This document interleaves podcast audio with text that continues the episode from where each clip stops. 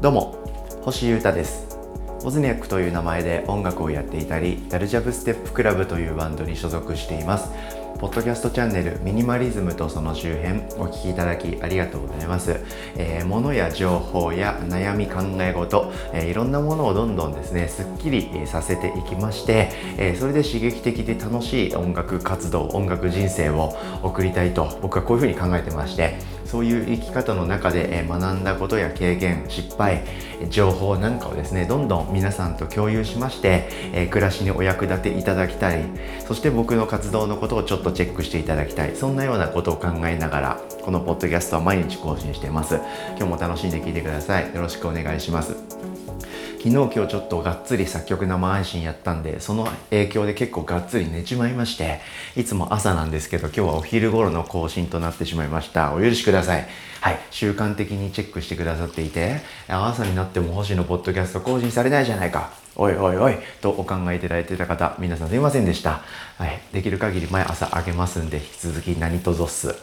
で、活動のお話ですね、明日6月の30日、水曜日夜8時からですね、生配信でまたトーク番組ボブスレラジオやります。63回目かな？はい。レギュラーゲストの氏家くんとですね、えー、リガガンのベーシストの氏ですね、そしてウォズニャックのサポメンであり、ロン毛、メガネ、えー、いいやつ、ずっともである氏家くんとですね、ワイワイガヤガヤ系のおしゃべりをしている番組です。そしてコメントをですね、リアルタイムでみんなからもらいまして、え皆さんとコミュニケーション取りたいな、みたいな気持ちでおりますので、えー、ぜひぜひお時間ご都合を許す方は、え、夜8時から僕の YouTube チャンネルで生配信しますんで、ぜひお待ちしております。よろしくお願いします。さて今日はですねミニマリズムの中心であるものとの付き合い方についての話をしたいなと思ってます。えー、ズバリですね、えー、物が捨てられないと。もうそれは物が少ない方がなんか豊かだし今っぽいのはわかるけれども捨てられないんだと。そういうふうにですね嘆く方僕友達にいましてよくそういうその友達とよく話をしますんで、えー、その人に届いたらいいなみたいな気持ちもありつつこれって万万国共通、うん、万人に共通するちょっとした引っかかりだと思うんですよね。物にまみれてるっていう感覚。それを打破するためのですね、僕が学んだこととか、実行してることなんかを発信していきたいなと思います。で、かなり本当に初心に帰りまして、なんか精神的に悩みを減らした方が気持ちいいとかはい、そういう最近の僕のポッドキャストで多い話題みたいなちょっと概念的な話ではなくてですね今日はより実践的なことを話していきたいと思いますんでこれを聞いて実践していただければ少なくとも物は減りますし物を減らしても生きていけると感じていただけることがあると思いますんで、えー、ぜひ気楽に聞いてください。はいえー、物とのですね付き合い方物の減らし方ですねいろいろ考えていくこととかマインドセットみたいなことはあるんですけど超実践編ということで僕から具体的に話したいと思います。えー、いろんなカテゴリーにおいて言えますけどみんなに共通しそうなことっちゅうことで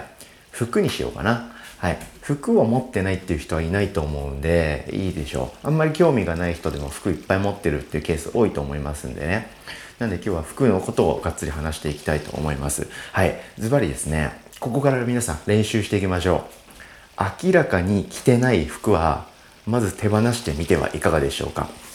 はい。今日は僕はですね、えーこんなことを10分ぐらいかけてじっくり話そうと思います。明らかに着ない服、まあ、もう、もういいだろうと。もうこれは着ないねと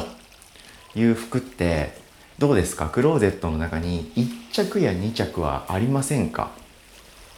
結構ですね僕ここに、えー、ここが盲点として最近ハッとしたんですけど何て言うんだろう。例えば1年以上着てない服とかがあるとかそういうのだったら捨てていいんじゃないですか？とか言ったりとかあとはなんか一つのメーカーにこだわってるのって意固地になってるだけじゃないかと。だから気楽にいろんな服のメーカーに行ってもいいんじゃないかとかそういう結構精神的なとこばっか話してたんですけどそのもっともっともっと手前の段階で具体的なことをもっと話すべきだなと思ったんでよりキャッチーなチャンネルにもなっていくかもしれません。毎日更新してるんでいろんなこと話せますんでね。はい。今日はこういうところに行きたいと思うんですけどどうでしょう？はい。これですね僕が話したいのは僕はもうなんかその辺結構行き切っちゃったところあるんでえクローゼットの中なんかを見ますとですねえ T シャツロン T スウェットパーカーえ襟シャツアウターで10着ないんですよ。はい。もう全部のね全部の服が今ちょっとクローゼット見てるんですけど123456789で今着てるあ昨日着た服が1だからうん。10着ですね。なんで 10, 10本でワンセットのハンガーを買っててそれが余ってるっていう状態なんですね。これが僕が人生において必要なトップスの数なんです。はい。ですけどこれがなんかミニマリストみたいなミニマリズムを探求し尽くした男というか人の形として映りがちですけどこんなところまでいかなくていいんですよ。少しずつ物が減ってく感覚が自分の中で体感できていくとなんかそれがですね気持ちよくなっていくっていう感覚がありましてまずはですねそこにたどり着くというかそこに近づくことがいいんじゃないかなと思ってますその上で何を僕が伝えたいかっていうとですね物を手放す感覚っていうのを体感すると結構楽しくなってくるよってことなんですねはい。なので、えー、洋服です。服、例えば皆さん何着お持ちか全然わからないですし、それぞれだと思いますけど、多分ですけど20着ぐらい持ってるんじゃないですか？平均で。はい、僕は結構減らした減らしましたし減らした感覚がある。そんな人間でも10着ぐらい服がありますからまあ大体20から30ぐらいの服をお持ちなんではないかと思います。その中でですね、うん、例えばですけど1年以上完全に着てないものがあったりとかあとは、えー、見た目がもう古い。ほころびが出まくってる服っていうのがきっとねあるはずなんです。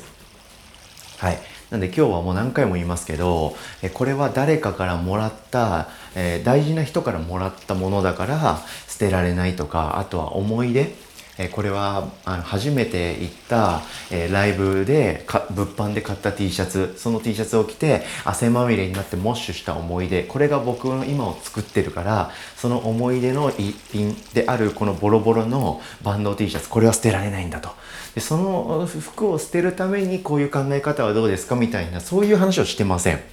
はい。とにかくもっともっと手前初歩的なというか基本的な話をしてます。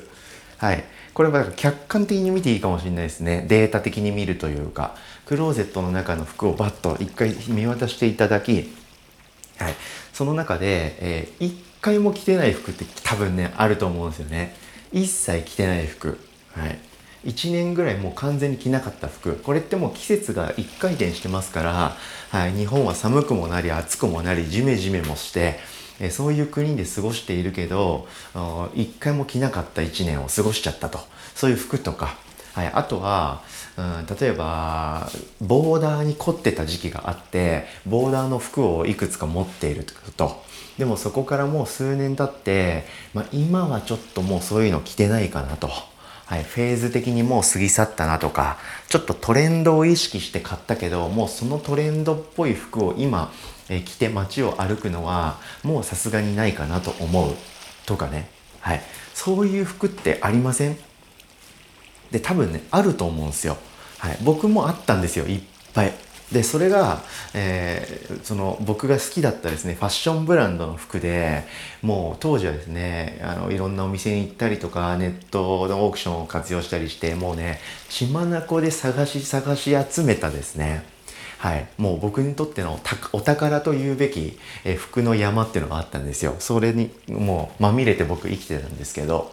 そこから年々こうさっぱりした服を着るようになってでかつトップスにおいては特にねほとんどの服を自分で作るようになりましたんでそればっかりもう着てる暮らしなんですけどそんな中でですねふとクローゼットっていうか洋服ダンス棚を見たらその当時の宝の山がですねふと古いなって思ったんですよはいもう僕も年取って言ってますし20代前半で買ったバキバキした服って30代になった僕は着ないんですよね。まあ、かといって別に襟シャツをピシッと着るようになったわけじゃないんですけど、うん、時代とか自分の成長や変化ってあると思うので、はい、そういった変化についていけてないものって絶対あると思うんですよ。